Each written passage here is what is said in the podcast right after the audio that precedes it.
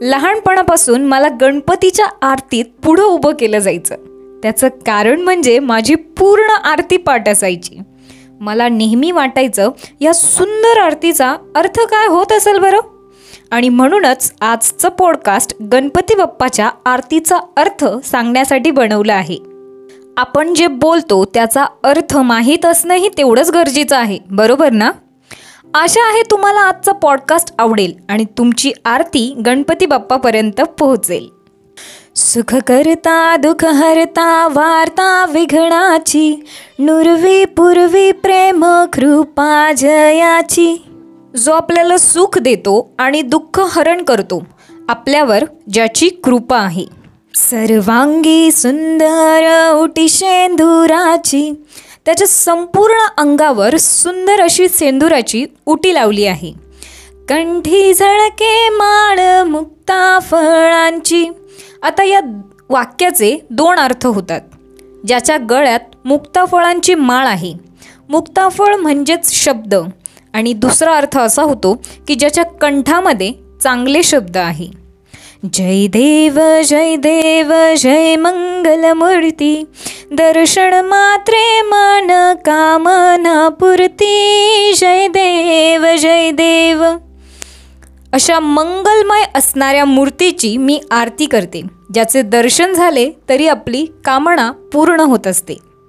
रत्न खचित फरा तुझ गौरी कुमरा चंदनाची ओटी कुमकुम केशरा.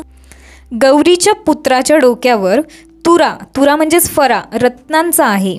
त्याच्या अंगावरती चंदनाची उटी आहे आणि कुमकुम आणि केशराचा टिळा कपाळावरती आहे. हिरे जडित मुकुट शोभतो बरा रुंझून तीनू पुरे चरणी घागरिया जय देव जय देव. जो त्याचा मुकुट आहे तो हिऱ्यांनी जडलेला आहे आणि त्याच्या पायाजवळ नुपुरे आहेत. जय देव जय देव जय मंगलमूर्ती.